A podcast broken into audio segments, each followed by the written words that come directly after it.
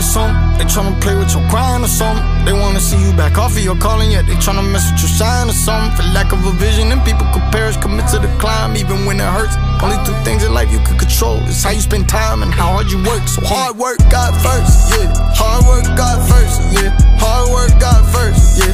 To the day I'm in the dirt, yeah. Jesus Christ is Lord, yeah. I know who I serve, yeah. When my life was hard, yeah. All my prayers were heard, yeah. So hard work, God first, yeah. Hard work, God first, yeah. Hard work, God first, yeah.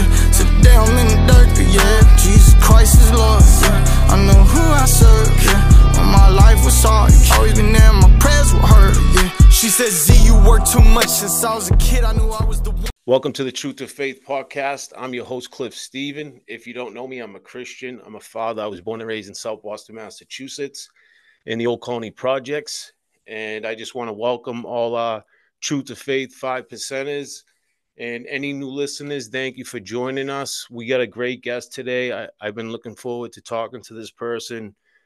Um, when I heard him on another podcast, it just blew my mind. Um, he's an author. He has a YouTube channel, Paul Stubbs. Welcome, Paul. How you doing tonight? Hi, thanks for having me. I'm doing well, thank you. Yeah, no, I'm excited to talk to you, man, because this topic that you've blown open, um, and you've put in so much time and effort to really break it down. I think it's one of the most important topics of our time, personally. Um, and when I was a kid growing up in Boston, there was actually a white van with people dressed as clowns trying to kidnap kids. And, mm-hmm. you know, all our parents told us because we were all the poor kids, like, listen, there's a van, they're trying to snatch kids. They telling them they got candy and puppies and ba ba ba. So, you know, when I heard you speak on this topic of, you know, how clowns came from fallen angels, the look, I mean, it, it, gave me chills, you know, because of that fear I had as a child of the killer clowns. Oh yeah, absolutely. That story you're talking about there is it Massachusetts, I believe it was mainly mainly happening in about 1983, I think it was around that time period. Yeah, it, it yeah, that was like the beginning. Um, yeah, it. there was um there was people. Absolutely, I remember um someone, uh, Mark from a different podcast, um, explained this to me. He had a, a, a, segment from a book where someone was documenting that entire event, and it wasn't just isolated to um, to Boston. Funnily enough, it actually spread miles across America. A similar phenomenon of people in vans trying to lure children into the into the back of these vans dressed as clowns, and people tried to chalk that up to oh well you know stephen king's it was just coming out and it was all a publicity stunt and people were were just doing it because of stephen king's it but then what people don't realize is that book didn't even get published till about four years later so it had nothing to do with that whatsoever um and I have my own theories on what was actually going on there, to be honest, which maybe we can get into later. Um, but that was definitely an interesting case, and it certainly echoed what happened in uh, 2016 as well with the creepy clown sightings as well, which was kind of a rehash of the same events. Absolutely. And this this my podcast is kind of I touch on everything. I, I'm you know, I'm no scholar. I got a GED. You know, I, I, w- I wasn't a great student. I had a really tough up uh, upbringing. I really couldn't focus in class and stuff. So, you know, I, I I'm not. I I just do this to hopefully get some information out there to bring people to the truth that we are in a spiritual battle constantly and there is one way to salvation and that's jesus christ. And i love your story. It's very similar to mine.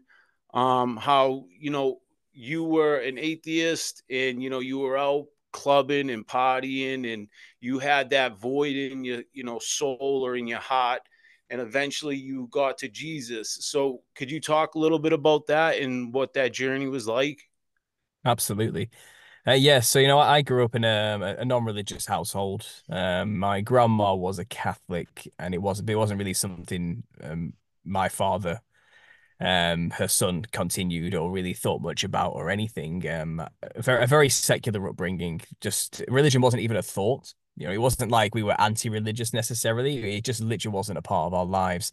So I wasn't raised in a church. I did go to a, a Catholic church a couple of times with my grandma growing up, and um, the first time I just thought it was a boring experience. The second time, an old lady died in front of me, so that kind of put me a sour taste in my mouth for a long time.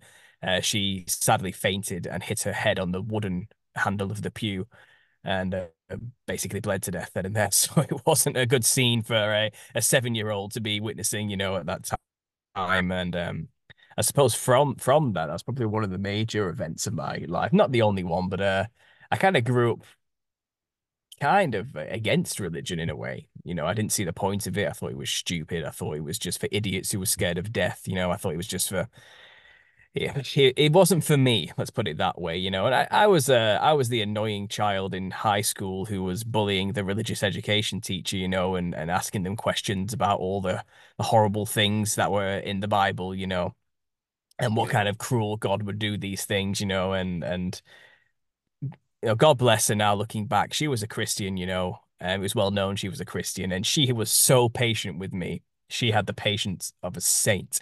Now I look back at it in hindsight, you know, and uh, uh, maybe that maybe that was all working uh, for God at the end because I look back and I'm, I'm amazed at how patient she actually was, you know, and it's kind of, it's, I suppose it was a great role model now thinking about it. But uh, this is the thing for all the time I was writing essays about how awful religion was, I was the one in class getting really high marks because I actually understood religion, you know, and uh, this is the thing, she, she never discriminated against me despite the fact I disagreed with the, the her idea of God, you know. Um, but anyway, that being said, that, that was me as an angsty, you're very young child, teenager, you know, um, and I I grew up kind of getting into smoking cannabis mainly because it was just everywhere where I grew up in a relatively working class neighborhood, you know, in, in the north of England. Um, smoking cigarettes by the age of 13, going out drinking with your mates, you know, in parks in the middle of the night, uh, up until the age of 16, smoking weed by 16, you know, and it was a pretty cliched life, but um, we also got into like things like um, legal highs, mephedrone, things like that. I think it was mephedrone. Actually, it's not quite the same as methadone, which I think is a, a heroin substitute. This was more like a MDMA substitute. And okay. you know, I, it was a, it was a that was my life growing up. I was pretty carefree, atheistic, hedonistic uh, through and through. And I kind of leaned more heavily into it as I got older, into my late teens, and I went to college and then university. You know, I was still smoking weed every day. Um, and I was kind of just leading into promiscuity, hedonism, all that type of thing. And that was my life. And I ended up leading, leaning into psychedelics as I got into uh, more of my adult adulthood around 18, 19, when I got to university. And I really wanted to explore consciousness. You know, I was really into the Tao and Eastern mysticisms and all these type of things. And um, I wouldn't say I was much of a hippie. I was never, I've never been the hippie type. Um, but I was certainly a curious. You know, I've always had a scientific, logistical type of mind. I was very much the rational science can have an answer for everything type of guy, as well as being a bit of an artist and a creative thinker as well. So I was always looking for, I was I was always looking for answers, but I never thought the answers would be in any organized religion, if you get what I mean. Yeah. Um, so yeah, growing up further into university, you know, I started getting heavily into taking acid every day, microdosing. Uh, got my hand on mushrooms. I was taking 2CB, which is an acid substitute as well. Um, and then I got my hands on some uh, dimethyltryptamine, DMT, the big one, you know. Um, and I'd I'd listen to Joe Rogan, Terence McKenna, Alan Watts, all these people, you know, religiously in a sense, looking for for some kind of connection to something bigger than myself. Because for as much as you know, as fun as I had taking all these drugs, partying, having meaningless sex, and all these type of things, um, and I know I know this sounds pretty stupid to a lot of people like like oh, oh you're complaining about having loads of sex poor you you know what i mean? But it's not like that. It it, it was empty. It was it was shallow and it actually the detrimental spiritual effects of living life are far greater than i think people understand or realize. Um i felt like i didn't know i had no identity. I didn't know who i was. Um and it felt like a piece of my soul was being taken away from me you know with each with each new partner and and how and the deeper I went into taking more harder and harder drugs. Um, you know, it got to the point of going out every weekend, taking amphetamines as well, all sorts of things, you know. It, it was it got pretty bad at university to be honest and I was at the lowest of the low the lowest possible point thinking I was getting more and more enlightened you know the irony of it all really um, when really I was getting further and further away from God, um, but still seeking. I was always seeking. You know, I want I wanted to know and see that there was more. And in a way, the psychedelics did show me that there is more to what I can just perceive with my eyes. I did understand then that there was a spiritual realm quite clearly there. And um, around 2012, you know, I, I also fell into the conspiracy world at the same time. Um, and my art, I was doing an art degree in Lincoln um, at the time, a fine art degree and all my work started to become about conspiracy theories and mainly from the new age um, sacred geometry um, consciousness angle you know that's that's what i fell into initially because that was the world i was in and a lot of my early conspiracy research you know waking up and discovering all the paradigm shifting topics was kind of the motions i had to go through for the first few years it, it really did come from that new age angle initially but the answers were never really that satisfying because it was always trying to tell me that I was God. You know, I was God experiencing reality.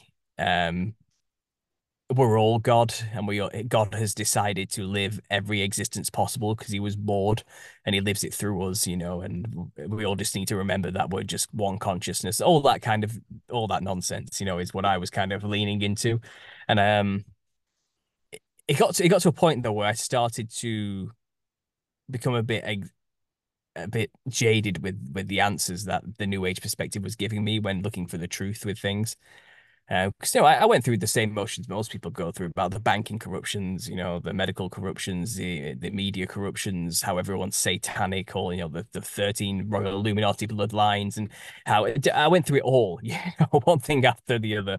Um, and but it was mainly the 2012 end of the world Mayan calendar event that sparked my imagination to go into this. But uh, it got to a point well, where I kept I kept can, hearing. Can I just jump in real quick? Sorry. The, of course, you can. Yeah. that's where I can relate to you with. That's that's where I got my start was the 2012 Maya calendar because I I didn't know nothing about this stuff and that's when around that time 2012 I started having these weird feelings of like dread and like something's off and you know I found that conspiracy the 2012 Mayan calendar and and that's what I you know I got into conspiracy that same way and you know went down the mm. same rabbit holes, the banking and stuff. But so I can relate yeah. to that a lot yeah. as well. It sucked a lot of people in because there's nothing more terrifying than thinking the world's going to end, you know, and uh, that can really jolt your uh, your survival instincts kicking in, and then from there you can't really go back once you start having that kind of fear, you know. And it, it and uh, uh, that was obviously nothing happened. The day came and went. It was never that big of a deal to begin with. Um, it was more of a symbolic passing of an age in the end, you know, if you want to go into that at all. But um, all it takes to get into conspiracy is one topic, and that can be anything, you know, and that just happened to be my jumping off point. And uh, that led me to discover everything else, and uh, it's it's great that you can you can relate to that particular one. But for a lot of people, you know, it's it was 9-11. That was a big one for a lot of people. Um, then obviously there was um, the cough not that not that long ago, which caused a lot of problems and caused a lot of people to start waking up to the corruption around them. That's more a more recent jumping off point. Um, I think a lot of political stuff brings people in as well. The left right paradigm and the wars between that, obviously, in politics is a big jumping off point for many people too, especially elections in particular. Um, and I think the music industry and how overtly satanic is another big one.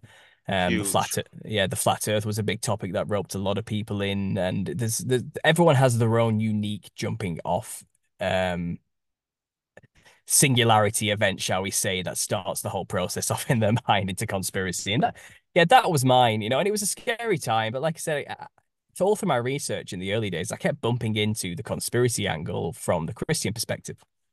And I didn't want to take it seriously at first. I always ignored it and put it to the back of my mind, you know, because I, I didn't I, I just didn't consider it as important. I thought it was silly, you know, and I didn't want to I didn't want to humor it. But no matter what I did, no matter what facet I went down in my research, no matter which rabbit hole I went I went down, at the end of it was always Jesus. It was always about whatever he, what he did. It was always about what he did and what happened with that. And the only reason we have a conspiracy is because people are trying to hide it and cover it up and make sure we don't pay attention to it, you know.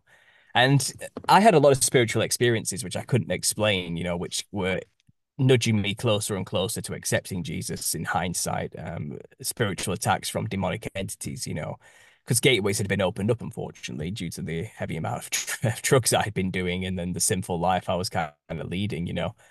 Um, and you know I was having sleep paralysis and nightmares, um, and visions of of psychedelic realms with demons and all sorts of things, and and it it was it was getting scary. So I kind of I was immersing myself more and more in the Christian perspective because I understood they could offer me a solution to this demonic problem, you know, these demonic Amen. attacks in a sense.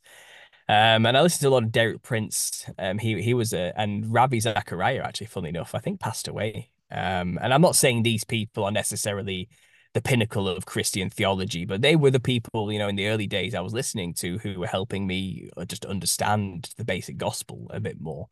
And I listened to lot C.S. Lewis as well. He came up with a lot of, um, you know, apologetics towards Christianity. And, you know, I'm not saying I, again, I wouldn't 100% agree with these people's theology today necessarily, you know, but it's, um, as far as it, trying, try, it's what you needed to hear at the time and that and that's really what my podcast is about is you know truth to faith because like you said yeah that's what I when I went down these rabbit holes, I always came back to Jesus, like you said. Yeah. And I fell away from Christianity for a while. I got stuck into the um the ancient aliens and I started believing mm. that and Enki and all that stuff. And I fell away from God for two years. And then I came to flat earth. And when I realized the earth was flat, um, I mm-hmm. I had an experience where I was in the presence of God. I know I was. It was you know one of the best experiences of my life, other than having my daughter. Um, but the love I felt at that moment, you know, I can't even put it in words. It, it, it's the way I love my mm-hmm. daughter, but times a thousand. And I've yeah. seen this light, and it, it encompassed me, but I I wasn't like blinded. Um, it was just a beautiful experience, and after having that, you know, that was it. Like there was no more for me. There was no more backsliding for me. I couldn't backslide no more because I knew the truth now. Like 100%. Mm. I had no more doubt. I know there's a God. I know Jesus is real. So I, I start backsliding. I, I take Christianity more serious. Now I'm not the perfect Christian. You know, I'm a sinner. I was, you know, I had a similar life, you know, addiction and all that. And I got those attacks too. Like when I was in active addiction, I would have these dreams where a beautiful woman would come to me and she would want to sleep with me. And of course, I would fall for it. And right when we were in the middle of it, her eyes would go black and her face would turn into a demon. And my ex wife would have to wake me up because I'd be screaming, touching my, like, it was crazy. And luckily, I got away from all that. But so I can relate to those demon attacks as well. Yeah, I mean, it comes in many forms. Mine were mainly in uh, being absolutely murdered in my dreams. It was it was quite heavy stuff, you know. Um, it wasn't sexual in nature. Mine were, were a lot more terrifying, chasing, uh, at war constantly type of dreams, paralyzed dreams. Being being, it's like they were trying to amp the fear up in me. You know, it's like that was the intended. I think they were trying to feed off me in that respect, and um, it, it was scary. It was scary times, and I'll get and I'll elaborate a bit more on, on one of the major ones that saved me the most in the end. It, you know, uh, Jesus turns all things for good in the end, and I, I, think I can maybe explain that. But as I was saying, you know, I had I had these early Christian preachers and teachers, and and again, I know some of these people, even Ravi Zachariah himself. You know, it became all about the money for these people, obviously, in the end, and um, there's a lot to be said for the charismatic movement that Derek Prince was involved with as well, and all these type of things. And obviously, C.S. Lewis, people often accuse him of being a part of the occult in many ways with his associations with uh, Tolkien. And but this is the thing, regardless of all those things, it it didn't matter for me in that early stage of my life when I wasn't a Christian. It was just hearing people and their their perspectives on Christ, which was opening me opened me up to the idea, you know, and that's what mattered for me at that moment. Um, and anyway, you know, it, it, it got to a point in my life, fast forwarding here, where I was burnt out. I had nothing left to give emotionally. I was on the brink of depression and suicide to the point where I had no direction. My degree was about to end. I didn't know where I was going. I didn't know who I was or what I wanted to do with my life. Um, I was pure nihilistic, hedonistic, just burnt out and terrified because of all the conspiracy stuff as well, and about the world just being an absolute corrupt hellhole to live in. I didn't know what to do. I didn't know. I didn't know what I was doing. You know. Um, and I was young. I was only about 22, maybe 23. Coming, you know, I've just finished, like I said, three years in Lincoln doing all these crazy things, getting my art degree. And I basically, I was, um, I was at a party um, for my brother-in-law now. Um, he, obviously, he was marrying my sister, so I was at his uh his stag do, um, which is a bachelor party, I think you call it in America, and um, I was burnt out in the hotel room. I just ran myself a bath, and I hadn't had a bath since I was like 15 because I'd only ever lived in a place with a shower cubicle. Uh, so I ran this bath, you know, and I was basically at my lowest point, and and like I said, I was swimming in this Christian angle in my mind because it wasn't just these preachers; there was also Christian conspiracy theorists really laying out heavy that the times we were living in and what this is really all about. And I always have this niggling thing in the back of my mind. It's like if these people worship Lucifer and and believe in the devil, then the God must be real too. You know, Amen. Jesus must be real too. And I couldn't get up past that fact. And it, and I'd gone down the zeitgeist route like you, you know, and believed Jesus was just a metaphor for the sun and all this nonsense, you know. But then I was seeing the counter evidence, which proved unequivocally that that's absolute nonsense and basic, just outright lies, just made up, you know. Um, you can do, and you can do that kind of trickery with anything, you know, sim, sim, uh, heavily symbolically, metaphorically break down something to be a symbol rather than reality if you want to. You can pull in any string to make make a real thing into nothing but a metaphor and that's what that uh, uh, thing was basically doing. And uh, and you know so I, but i got to the point where it's like okay so god if you, if you are real help me. I i don't know what i'm doing. And i sincerely broke down and just said help me please i'm giving it to you you know show me what's really going on um and then i i took it at that and I led down in the bath and I submerged myself under the water. And then bang, I had this huge, powerful feeling rush through my entire body, right in the chest, like just how, just electricity. You know, I couldn't explain it. I shot up instantly. Amen. I thought I was having a power uh, panic attack. I ran to the window, dripping wet, like breathing heavily, looking in the window. But then I realized it's not a pain. This isn't fear I was feeling. It was power. It was something else. You know, I couldn't explain it, mm. and it mm. quickly it quickly passed, and I was like, "What? What was that?" I, I did. I didn't know what to make of it, but from that day on, uh, I think it was March 14th, uh, 2014. Praise everything everything changed. Um, you know, it took a while, but two years later, I called turkey quit cannabis, and I've not touched it ever since. I've been sober since, you know, so that's eight years sober. Congrats. on that. Um, I've I've had zero desire to explore any psychedelic realm anymore or take any amphetamines or class A's or anything like that. I haven't touched it since. I quit smoking cigarettes immediately from that day as well, pretty much afterwards, and switched to an electric cigarette. And it's taken a while, but um, at the beginning of 2023, I quit nicotine fully. Um, and nice. it took a long time to break down, you know, 10 years worth of smoking and addiction, but uh, it took another eight years to get off it fully. But I got off it, you know, and um, now I'm sober. I don't drink anymore. I don't desire to do these things anymore. My lusts have changed and gone and been subdued. It's like I've become a whole. I was born again. It's the only, it's the only way to describe it. It was a truly supernatural experience for me. Um, my desires changed. Everything changed. My personality changed. I didn't want to sin anymore, and when I did, I felt the conviction of the Holy Spirit because it was because it was in me, you know.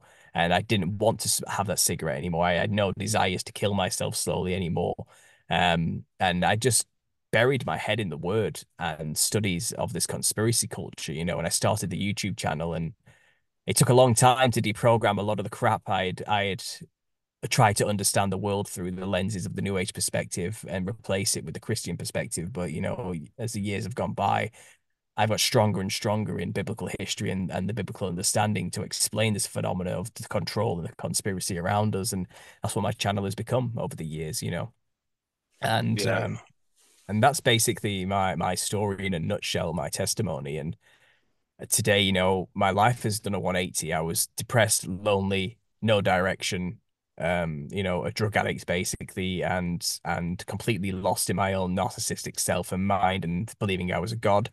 You know, and today I have a beautiful wife, a loving son, uh, my own home. I'm self-employed with an amazing, you know, everything's just my life is perfect now compared to what it was then, you know, and and it will change from that day.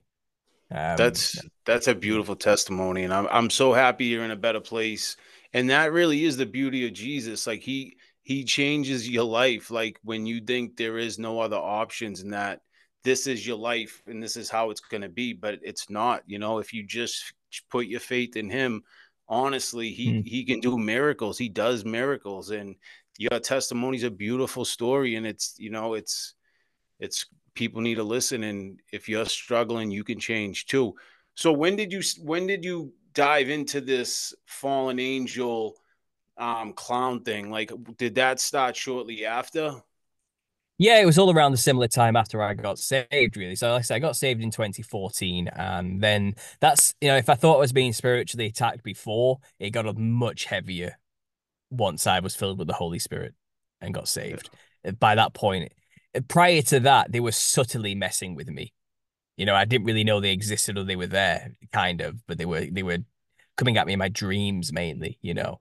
But once I was saved, they were openly manifesting in open eye daylight type of situation. You know, the, the the the demons which have probably been attached to me for years, enjoying every lust that I was satisfying to gratify their needs through my body rather than myself. You know, I realized a lot of what I was doing was probably for them, not me, or the drugs I was taking, or the life I was leading. And I think once I had, you know, given myself over to Christ, I don't think they were happy that they were losing a vessel that they were gaining so much pleasure from. You know, through my senses, they were living vicariously, and that's what demons do. Um, and I learned a lot of that, you know, from Derek Prince actually, how demons operated, but also from my own experiences and then studying um, studying biblical history and where demons come from. I I, I um, learned a lot from Gary Wayne, you know, whose book was released around the same time, around a similar time, to be honest. And I I was learning about the history of the Nephilim and the origins around these times as well. And I was basically getting to know my enemy you know, and and that's when they started to really come at me in full force. And I was, I have a few uh, spiritual stories which kind of led me to the clown thing, which kind of explain this. Um, but I, I had a I had a moment, you know, where I was just sat in my living room with my dog next to me, and suddenly the room began to go black from the corners, and I went paralyzed, and it felt like I was dying, like my brain was shutting down. It's the only way to explain it. Um, and I basically just said, Jesus, help me. It's all I could do. And then instantly I was back in the room and everything was fine again. But I felt like that was literally them coming for me um to try and literally just just kill me in that moment. And uh, jesus saved me that day i believe you know in his authority they fled basically. Um but so nothing of my own did that. That was him. That was all him you know. Um and that really got me clued into that i'm in the middle of a spiritual war.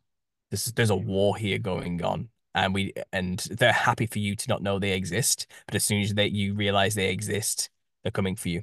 You know it's as simple as that. You're you're useless to them now. They're going to get rid of you you know? And I randomly had a flashback I thought at the time of a DM of the DMT realm which I become pretty familiar with you know? So when I suddenly randomly in the middle of the day for no reason was flooded and back into perceiving that realm I knew exactly where it was. And I was like why am I in the DMT realm and I looked up and I realized I was stood in front of a giant. And it was an enormous black and white fractaled patterned jester with wide purple lips, huge glowing eyes, and this this skull shaped like spider's legs. It wasn't wearing a jester's hat. It was shaped like one, but its skull was simply shaped like that. It was a terrifying thing to behold, you know. And he was kind of just grinning there and I was back and I was I didn't know what to make of that. You know, I was like, what the hell was that? that was weird, you know. And but I'm back all of a sudden. And um yeah, I was doing my research into spirit realm things, and I had done my research prior, and I understood there was these things called uh, uh, DMT jesters. I heard Joe Rogan talking about this concept, and I realized, have I just seen a DMT jester? Is that what that is? You know, and I'd, I'd listened to a lot of Terence McKenna's trip reports talking about, um, you know, machine elves and these these entities that are in this spirit realm you go to when you take these powerful psychedelics. So it's kind of, I think that was my first encounter with one of them in hindsight, you know, and I had that experience under my belt. I had another dream where the, um, an entity called the Hat Man came after me and he was wearing a long purple pimp trench coat type thing with a cane with multicolored ribbons flying behind him like a Morris dancer or a mummer of some kind, you know, with this long brimmed fedora hat with his eyes glowing like fire, you know, and this horrible radiating black smoke coming from beneath his, his arms and his eyes. It's like a shadow entity with this pimp outfit on, basically.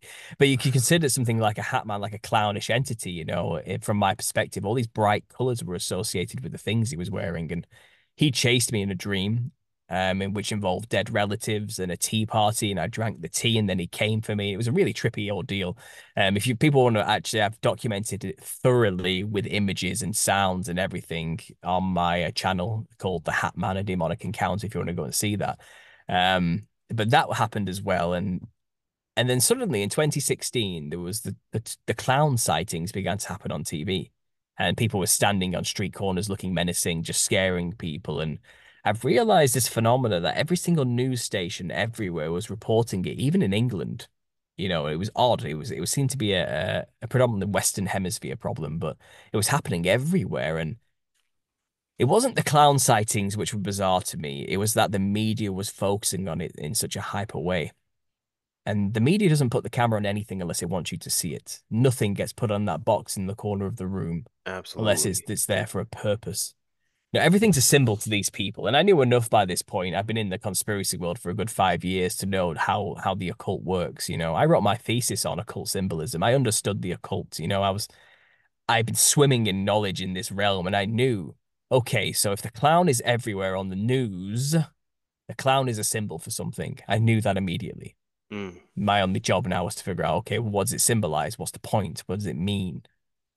And um, I, I did a cursory search off the back of this event into Google, and I, I knew, okay, DMT jesters, jesters are similar to clowns in a way. They're part of the same, like cousins, aren't they? In a way, they're kind of like kin of some kind. Um, demonic clowns. The, the, word demon and clown was always together around this demonic evil clown sightings phenomena.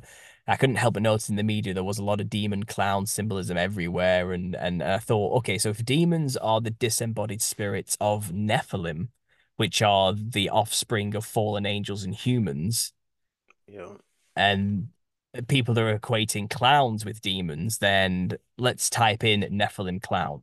Let's just see what comes up, you know, and nothing really came up. Um, I managed to scour the internet and find one video from a channel called The Epic Conspiracy. Now this channel has about two thousand subscribers, even even to this day, I think. Um, you know, seven years after the fact. But the, he he made this mockumentary video where he was pretending to be like a History Channel host, and he was taking the piss out of conspiracy theorists. He was mocking us. He wasn't a conspiracy theorist. He was mocking conspiracies in general and he was doing this over exaggerated voice, you know, kind of um, talking about the Nephilim. And he says the Nephilim had white skin and red hair. There's only one explanation that for what these beings truly are. They were interdimensional killer clowns from out of space, you know. And yeah. he was mocking, he was mocking it, the whole concept. But as soon as he said that, I was like, hang on. There's more here than he, he even he knows, you know, and I began my research. I began looking into it. I began making the comparisons and looking at the history of clowns, and then and then one thing led to another, and it it just started to snowball and spiral into uh, so far a a sixty thousand word thesis, half a book written on the subject matter, and what do you know? To summarize it very quickly in an elevator pitch, I've discovered that what we call a clown in the West is a perfectly sculpted crafted symbol to represent the Nephilim. That's exactly what it is, and it's done by design as well. It's all historically documented. Um, a clown is not something fun for the kids, but it's actually a tool, a costume worn by occultists for the specific purpose of channeling demons. And it's the same practice done by uh, ancestor spirit cult worship um, cultures all around the earth who also dress in a similar way for the purpose of being possessed by what they call ancestor spirits, which are the Nephilim. And that's it. Wow, that's that's amazing. And yeah. Didn't didn't they like so they kind of looked like clowns, but didn't they have like scales as well? Didn't they kind of look reptilian? Is that yeah, so let's get let's get into explaining why this is the case. So I've again I've written about this extensively. I've made videos showcasing this, but there's only so much we can say today. I know our time's limited. We only have about 50 minutes left, don't we? Because you have to get going. So um, I I advise anybody who wants the deeper details for this to go to my channel. I have a 45 episode series dedicated to this, hours and hours and hours of podcast visits breaking down details and showcasing this. If you want images to back up everything I'm saying, it's all there on my channel. And again, I'm writing the book on this, but um, let's give a brief history of biblical history. I'm going to try and be quick about this because there's a lot to say, you know. Um, but yes, there was this documented thing, um, mainly described in the Book of Enoch from a biblical perspective, but you can find similar stories in ancient cultures all over the earth of beings coming down from heaven and mixing themselves with humanity. Okay. And the offspring of this, the result was giants. Now, the Bible explains that these beings that came down um, were of a serpentine nature seraphim angels of fiery flying serpents, as described by what seraph actually means when you break it down. Um, I do believe the dragons of old, um, uh, the dragon cultures which are spread out all throughout the earth, um, the rainbow um, serpents of Australia, for example, the dragons of um, you know, of um, all the Asian continents of Japan, of China, of Thailand, um, the the serpentine naga gods and and serpent gods um of India, for example, they're, they're rife with serpent symbolism. Um, and wherever you see serpents, Quetzalcoatl, for example, the feathered serpent of America, all of these ancient serpent gods were the fallen angels. They were the seraphim angels. They were the watcher class angels who were supposed to look after us, but instead were convinced and gave into the lust and mated with us instead primarily the daughters of Cain is where my research has taken me on this, but this union, which never should have happened, created offspring that never should have existed. And these offspring were a human hybrid class that had mixed with fiery flying serpents. So you can only imagine what that would have actually looked like. Because this yeah. is the thing. Everywhere you see people discussing the Nephilim in the conspiracy world, they always show pictures of really, really hench, brown haired, tanned, Conan the Barbarian, bare chested looking humans, you know, that were just really, really, really big. I don't think they looked human at all. I think they would have been a serpentine human hybrid that would have been psychedelic to behold, incredibly colorful and crazy, perhaps with plumed feathers involved as well, incredibly wide serpentine jaws by natures of the serpentine dragon parents. Um, I think they would have had elongated skulls, elongated features, noses, sharp, angular, high cheekbone features, enormous, glowing, bulbous serpentine um, eyes with slits. I think they would have had long appendages, long, thin arms, and I think they would have been insane and terrifying to behold. They would have had bright, luminous red hair, as depicted by all the cultures around the earth as well, when they're describing things like the Rakshasa demons, for example, of uh, India, or the um, the Gorgon um, human hybrid, serpent hybrid uh, demons of Greece. Um, you look at all the masks of the dragon hybrid demon creatures all across the Asian continents, and they all have these big, wide laughing serpentine book two sharp grins with wild bulging eyeballs. And um they look like clowns. You know? And that's that's basically a summary of of where we get the the image of a clown from. So we can know this if we look at cultures all around the earth because predominantly what my work actually is is an anthropological study of ancestor spirit cultures on every continent. Now every every continent has their own version of this okay, where they dress like the thing to channel the thing.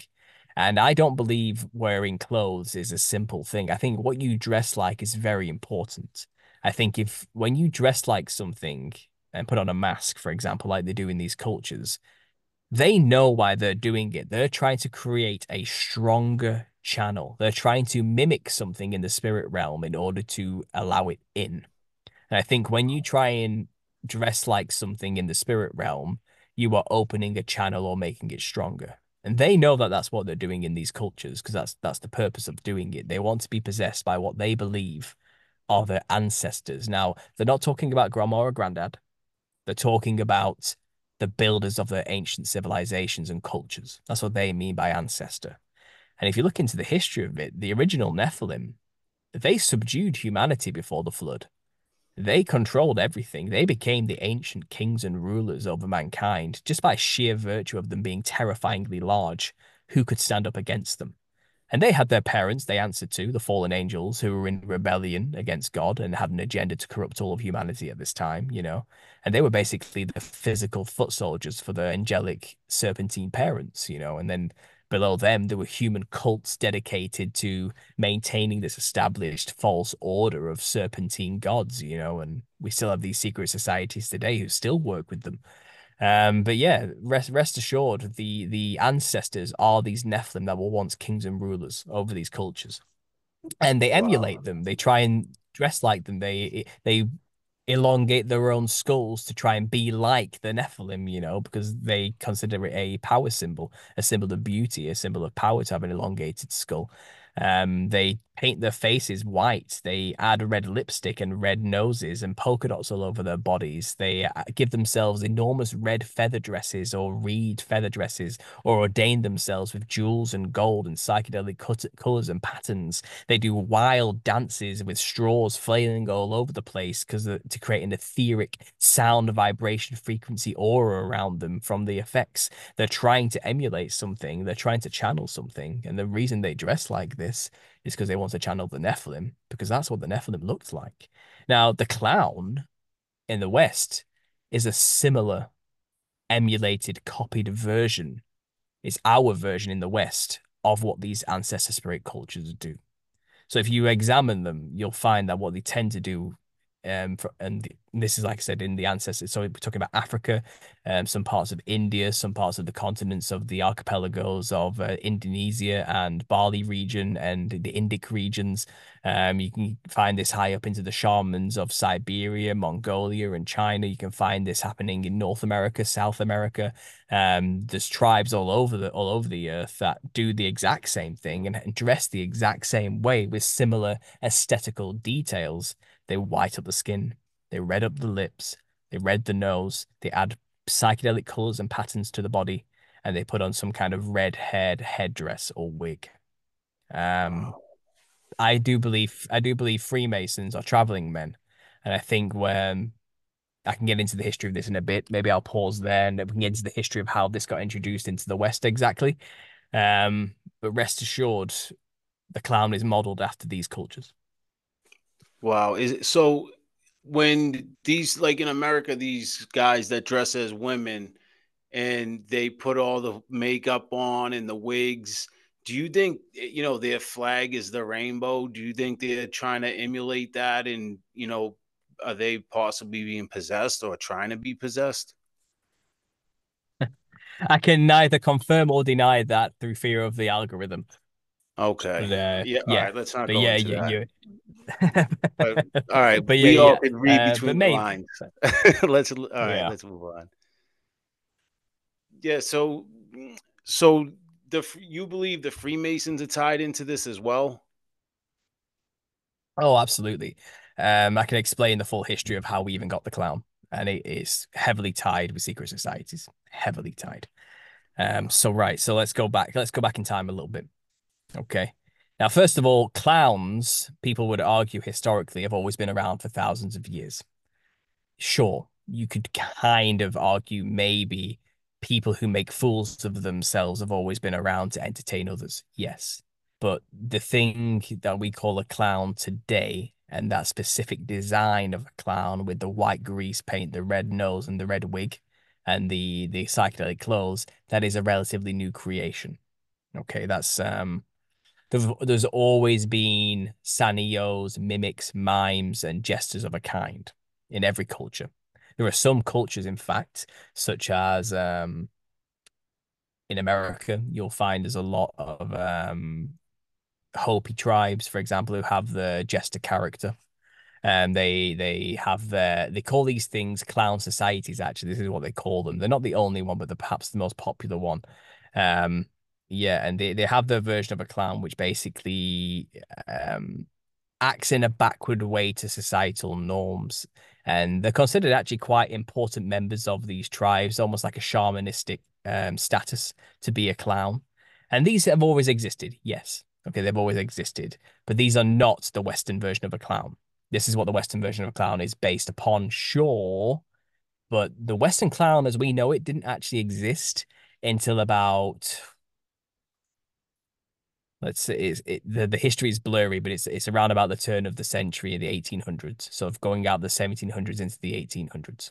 Okay, that's exactly when the costume of a clown was invented and created as we know it today.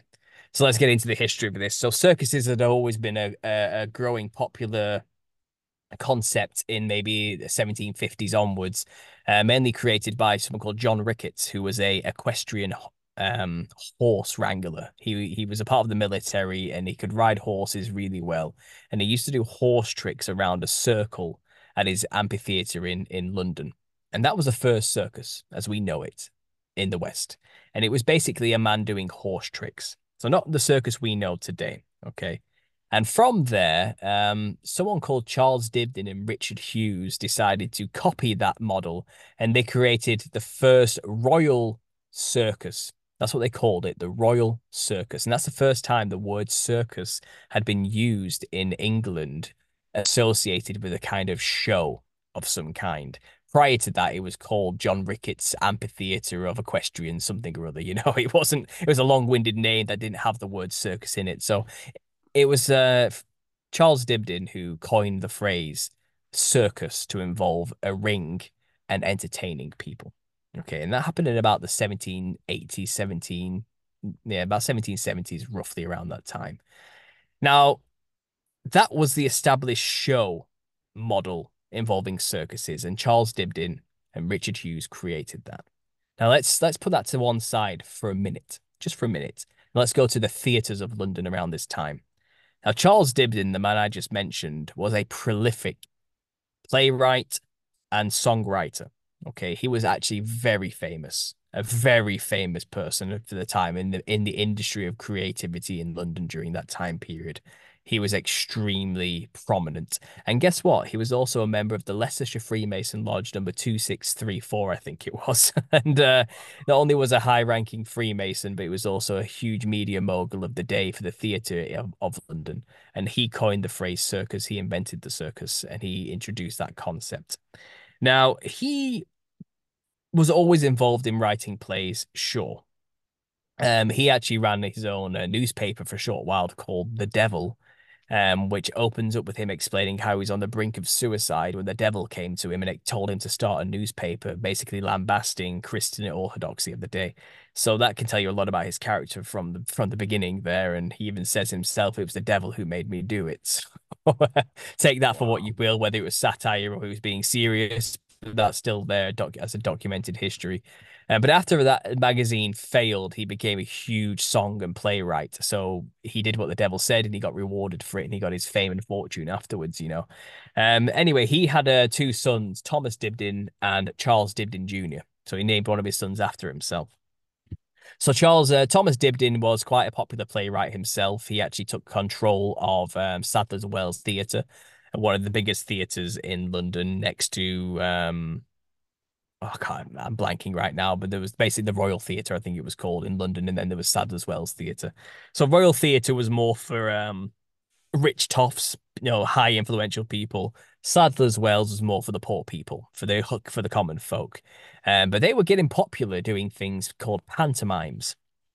And our pantomime was a three to four hour epic show in which there would be serious drama and then suddenly there would be this insane show at the end for an hour involving clowns and uh, stock characters from the commedia dell'arte movements, just in a wild chase scene of slapstick, insane Looney Tunes antics and comedy. That's where the clown was kind of involved, along with a character called Harlequin. Now, these were getting popular in the UK, but they do have kind of an older history that goes back to the 1600s. Now, the Harlequinades which this pantomime was based on in London, um, it kind of came out of the Dark Ages, as it's described by the standard historical story. Um, after the collapse of Rome and the excesses of Rome, a lot of um, actors banded together and started traveling Europe, putting on this show called the Commedia dell'arte. And the Commedia dell'arte was basically people who wore masks of basic stock societal characters like the policeman, the soldier, the rich man, the daughter of the rich man, the servant, just basic characters people could understand and recognize no matter where you were from, you know. And they were put on quick improvised shows in these villages get a bit of money, move on to the next place. And that went on for a good couple of hundred years, you know, a few hundred years. And they invented this kind of thing called a harlequinade, where the main character would become Harlequin. And uh, a lot of comedy arose around this character Harlequin and and him trying to steal the daughter of the rich man, um, Columbine. Um, and the rich man was called Pantaloon.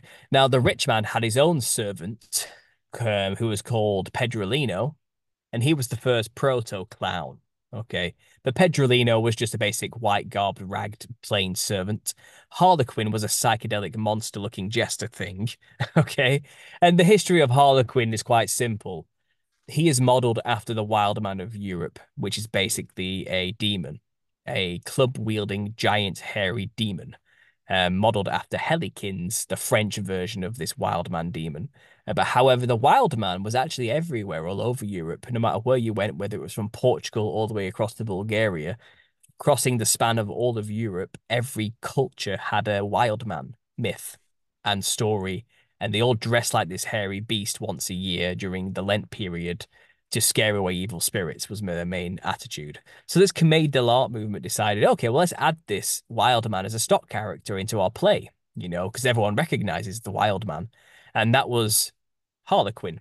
And Harlequin was the diamond wearing, black beast mask wearing, club wielding monster demon character. And he was supposed to be the demon. That's the point of Harlequin. He's a demon. He can change the scene by slapping his stick the slapstick. You know, he had magical powers. He, it's almost as though he could fly. He was constantly tumbling and doing backflips and all sorts of crazy things. You know, and he was being rude with his with his club, acting like it was a phallus. You know, and doing all sorts of sexual gestures. He was supposed to be a demon character. But when he got to, you know, fast forward a couple of hundred years, his character developed and got a bit boring. He got a bit more into a love a lovesick fool who would chase after the the daughter, the woman, you know, of the rich man, and he he lost that demonic edge, and you would find that in Britain, the clown was taking over as the character who had the demonic edge. So Pedrolino was originally what the clown was based on, just a boring servant, you know. Pedrolino developed into the British clown, and the British clown had a new attitude about him. He was kind of like a drunken loudmouth, uh, very British, you know. Um, the French version was kind of like a, a boring sad sack who couldn't get the girl because the girl wanted Harlequin but didn't want the Pedrolino, you know. And that was Pierrot. That was the French version of a clown.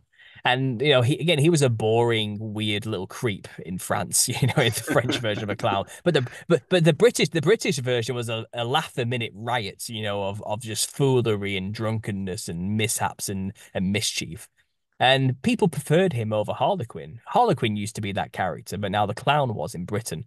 So a switch kind of got made in the 1800s. Um, I think people were bored of Harlequin, who, by the way, like I said, modeled after a demon a giant, a Nephilim creature of Europe. You know, that's where Harlequin is modeled after. And let's go back to Charles Dibdin, that prolific Freemason who I told you about, who ran the industry. Well, his son, Charles Dibdin Jr., took over Sadler's Wells Theatre in the 1800s, in about 1890, 1799, okay? And he decided, I'm going to change things. Right. So up until this point, the costumes had never changed over hundreds of years. But he decided one day, Clown, the character of Clown, he looks boring. He's dressed in white, boring garbs. He's plain, it's bland, but his character is wild. So I'm going to dress him like a psychedelic monster demon, basically.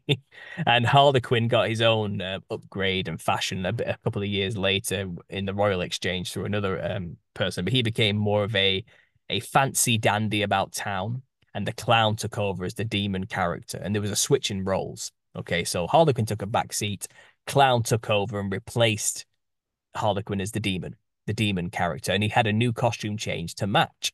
And this is where the first version of the clown costume appears that we have today. The wild, multicolored, fractal pattern, red nosed, um, multicolored patterns on the cheeks, white grease paint, wild, crazy hair clown. That's where he appeared right then and there. And it was the son of a Freemason called Charles Dibdin, who was probably a Freemason himself, though I can't find the records for his son. But you know, the apple doesn't fall far from the tree, you'll find. and uh, you'll find, you know, he's the one who invented that image of a clown and put it on the stage of theatre in London, the most popular form of entertainment of the age. These are basically the Illuminati controlling the music and entertainment industries, but in the 1800s. It's the same thing. That that was the popular form of entertainment of the day. And what have they done? They've took over and injected their gods, the Nephilim, the demons, as the main characters for people to worship and venerate. Now, let's look at the costume of a clown, this original version, which was worn by an actor called Joseph Grimaldi. If you look into any history of this publicly, you'll find Joseph Grimaldi is given all the credit. The actor, the patsy, is given all the credit for the clown. He invented the image of a clown we have today. He is the father of clowns, modern clowns. But he had nothing to do with the costume change he had nothing to do with it. It was these Freemasons, this Freemason affiliated family who did it, you know, and took over the industry and made the costume change. Um, Joseph Grimaldi was just a fantastic actor that people loved who wore the costume. Okay. Wow.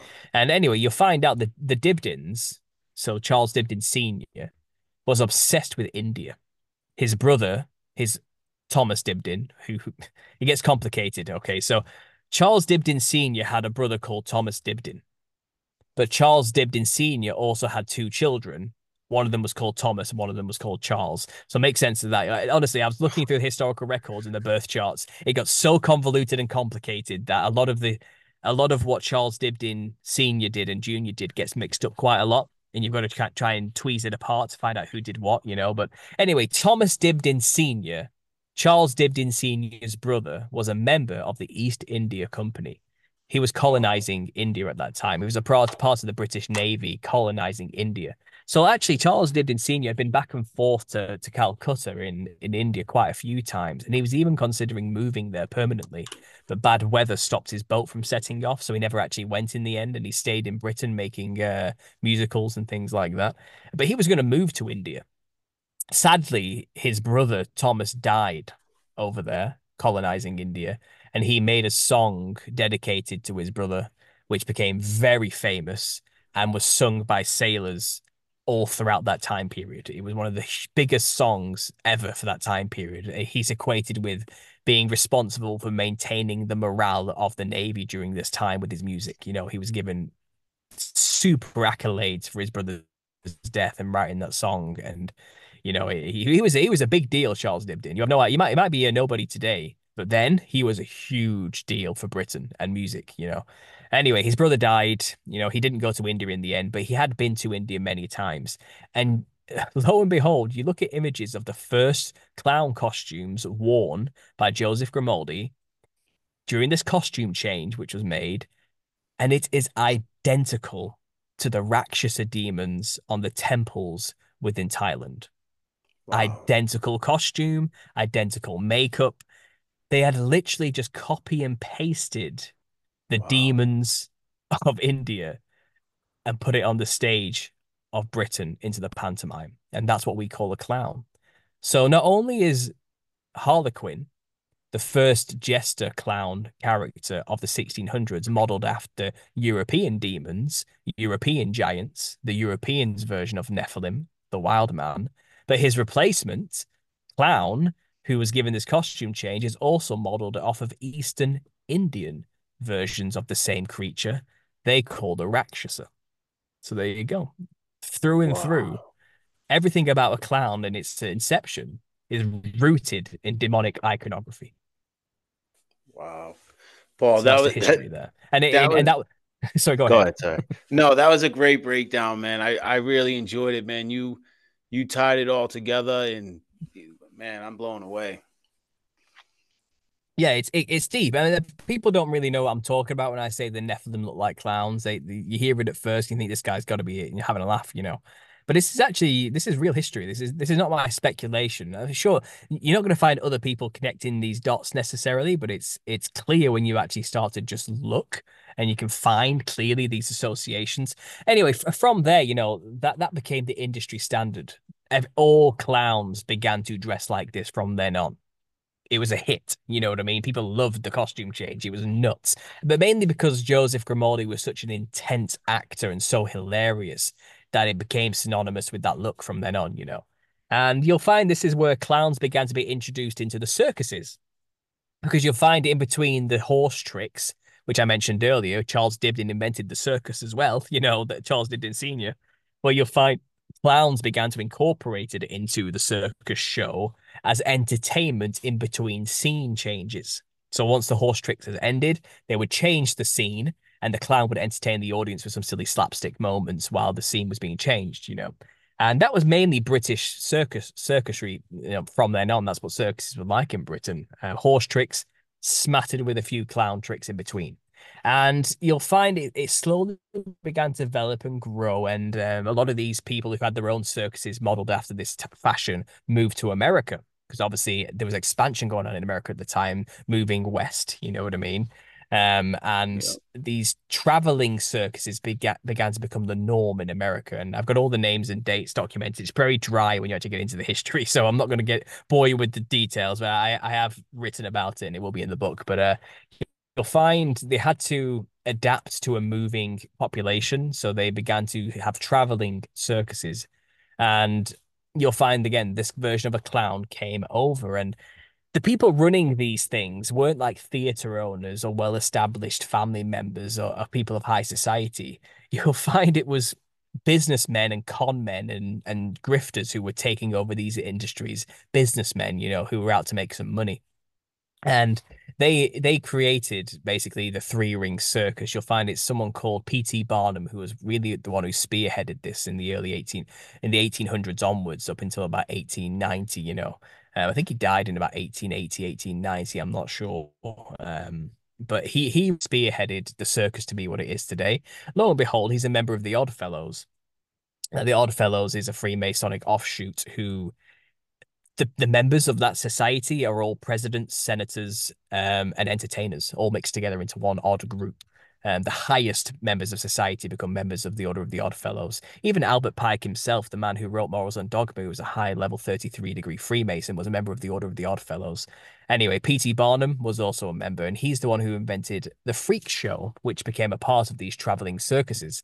Now, um, P.T. Barnum, Phineas Taylor Barnum, joined with uh, with Bailey and Sons and combined their circuses to become P.T. Barnum and Bailey's combined circus spectacular. You know, which involved the menagerie um, animals of uh, Bailey mixed with the freak show of Barnum, and they created this insane circus. Now, he actually created the three ring circus. He decided I want it bigger, I want it better, and he added two extra rings. Now, funnily enough, three interlocking rings is the symbol and logo for the Order of the Odd Fellows. So wow. he incorporated his own Freemasonic symbolism into this show. Um, now, P.T. Barnum was sorry, uh, yeah, P.T. Barnum was actually a, a horrible man. He was he was a cruel human being. Um, he was obsessed with fame and money anything for fame, power, and money is what he would do, basically. He abused a lot of people. He did some very questionable things to get where he was. But he basically created a museum which was full of um, curiosities and oddities of the day. You know, come and come and see them the real mermaid, for example. And he would advertise they had this mermaid there. But when people went to see it, it turns out it was just a monkey head sewn onto a fish body things like that. You know, he's a proper he was a proper con man, like through yeah. and through. And he would he would say and do anything to for for shock value and to get money. Basically, he had a midget who worked for him, who he would call General Tom Thumb. Um, and that was modeled after a a tiny man from a story who lived with giants and um, but who was quite big in the day. And he would abuse. Well, you know, he this person became quite famous himself and beloved. He actually became a, a 33 degree Freemason himself, this this this member of his circus, you know. Um, but he basically got a girlfriend who was also a midget. And P.T. Barnum saw an opportunity here and pretended that they had a baby and took photos of them with the baby and and sold the story everywhere, you know. But sadly, she couldn't have children so he was kind of ab- abusing them in a way. You know, it was quite cruel of him to do that, but he did it anyway for a quick buck. You know what I mean? And anyway, this is the guy who then put all his time and effort into making the circus what it is today. And you'll find circuses are just embedded with Freemasonic symbolism. I believe Freemasons built America practically, you know, uh, or at least the the society of America as it as it is today. It's questionable whether or not they built the buildings or not, especially with today's topics in the conspiracy world. But that's neither here nor there. But um, they had a heavy hand in the establishment of American culture and including the circus. They controlled the entertainment of the day as well and you'll you'll you'll see that you know every single circus of this age was run by Freemasons. All the Ringling Brothers, every last one of them was a Freemason. Of the Baraboo, Wisconsin Lodge, for example, Barnum was a Freemason. Um, eh, you'll find all the circuses of the of the day. They all had bros next to the name, so Ringling Bros, um, the Thompson Bros, you know, and you'll find that's not. That doesn't mean they were all related brothers necessarily a brother is a member of the fraternity. They yeah. call them brothers. If you're a member of Freemason, then you're a brother. Okay. So I think that's what it was really a reference to. Anyway, they all decided to get together and put on one giant show, okay, called King Solomon and the Queen of Sheba, which would tour all of America, you know, and, and it would be this epic spectacular spanning over seven rings. You know, it was the biggest show you'll ever see in your entire life, modeled after King Solomon. King Solomon is an obsession for Freemasonry. They're always trying to rebuild his temple, you know. Yeah. Um, anyway, every single every single member of that show was a Freemason. All the costumes were made by Freemason affiliated companies who created the costumes for Freemasonic rituals. All the backdrops, everything was run by Freemasons. All the posters were created by Freemasons, artists, everything. Uh, it was a Freemasonic production through and through. And I've got the documents for this, but it's basically a recreation of Freemasonic rituals on a grand scale. That's what they used those circuses for in that day and all the symbolism behind it is there when you actually see it clearly. The ringmaster of a circus, they say, is modeled after the horse riding crops of the day because originally the ringmaster was a horse riding master. You know, the original circus is from John Ricketts in the UK, for example. But that's actually not, that's the cover story because he's also dressed identical to the grand worshipful master of a lodge with the top hat. Did you know that the only person allowed to wear a black top hat in a Freemason lodge is the leader.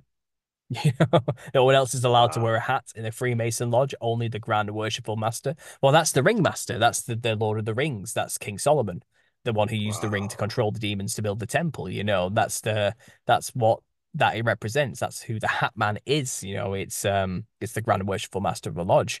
So the Ringmaster, the orchestrator of the circus, is the Grand Worshipful Master, the orchestrator of the rituals in the Freemason Lodge. The clowns represent the spirits they work with and channel, the demons, the Nephilim, you know, and all symbolically it's there. And obviously, a ring in itself is a summoning sigil. And um, the whole big top tent itself is a psychedelic portal of some kind. and uh, yeah, it, it was well documented that during this time, uh, Freemasons were putting on these epic, spectacular shows within um, these circus formats. And um, the public were none the wiser to what they were witnessing. It, the profane masses didn't understand the symbolism behind everything and what was going on. But the brothers, the members of these fraternities who went to see these shows, were in awe witnessing their own rituals in these tiny lodges suddenly on a huge scale. You know, it was it was for them truly, and we paid for it to go and see it too. You know, and we gave energy to these rituals.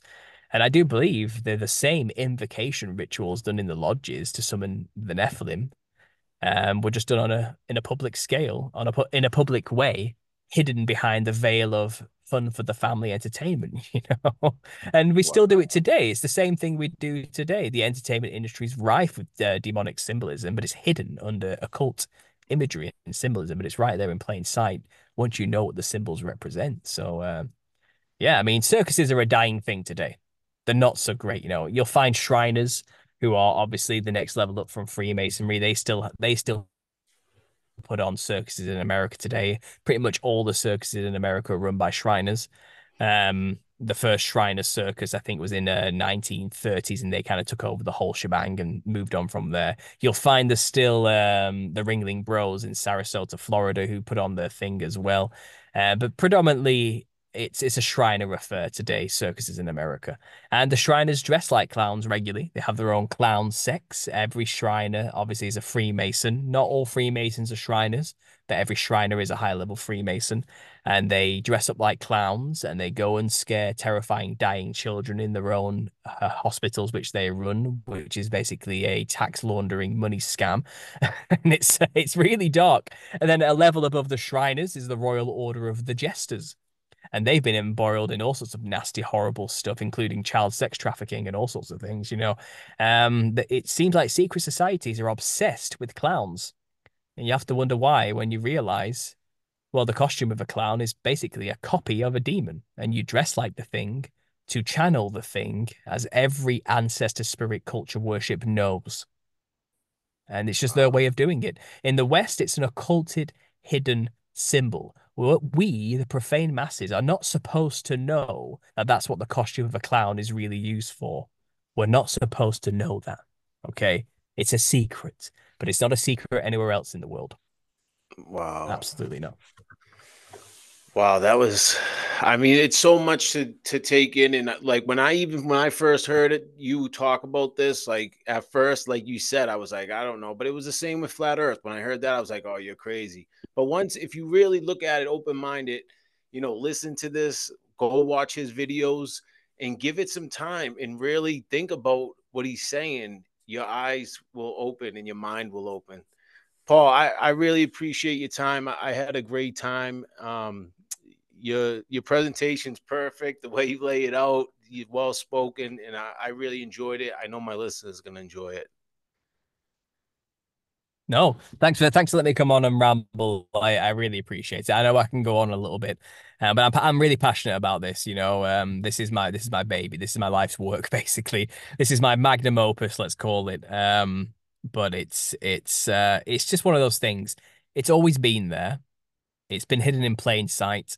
And just like a true magician's secret, once you know how the trick's done, you can't really unsee it, you know. And that's basically all we're doing here. It's just an occult symbol that I've I've managed to expose. And um, don't be deceived, you know. And there's so much we didn't touch on today uh, about the modern music industry and how it's still used today to channel demons, and and it, it gets far, far, far deeper than what I've managed to scratch the surface today, you know. And um, anybody who wants to know more, just go to my channel, Understanding Conspiracy check out the playlist. Uh, the Nephilim look like clowns, and I, you can you you're going to be binging it for a few days, but you'll see what I see very clearly with images um, once you actually look into it.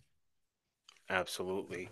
All right. Thanks everybody for coming and spending an hour and 20 minutes with us. I really appreciate it. That this was a great episode. I was stoked for this, um, and I I enjoyed every minute. So thanks, Paul. God bless you and your family. I wish you all the success and safety, and have a great afternoon, a great night. Thanks for having me. Thanks, Paul. There is no distance that cannot be covered over and over you're not defenseless. I'll be your shelter, I'll be your armor. I hear you whisper underneath your